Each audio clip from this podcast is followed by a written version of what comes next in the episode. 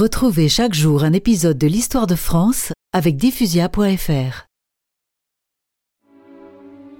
Richelieu ne voulait que la grandeur de la France.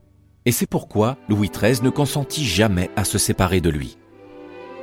Pour que la France fût grande, il ne fallait plus que personne fût indiscipliné. Il n'hésita pas à faire couper la tête aux nobles qui conspiraient.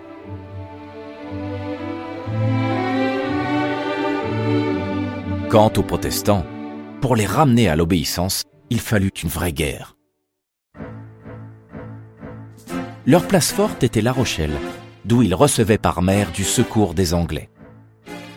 Richelieu alla assiéger La Rochelle, et pour empêcher les navires anglais d'approcher, il fit boucher le port par une digue géante qui demanda de longs mois de travail.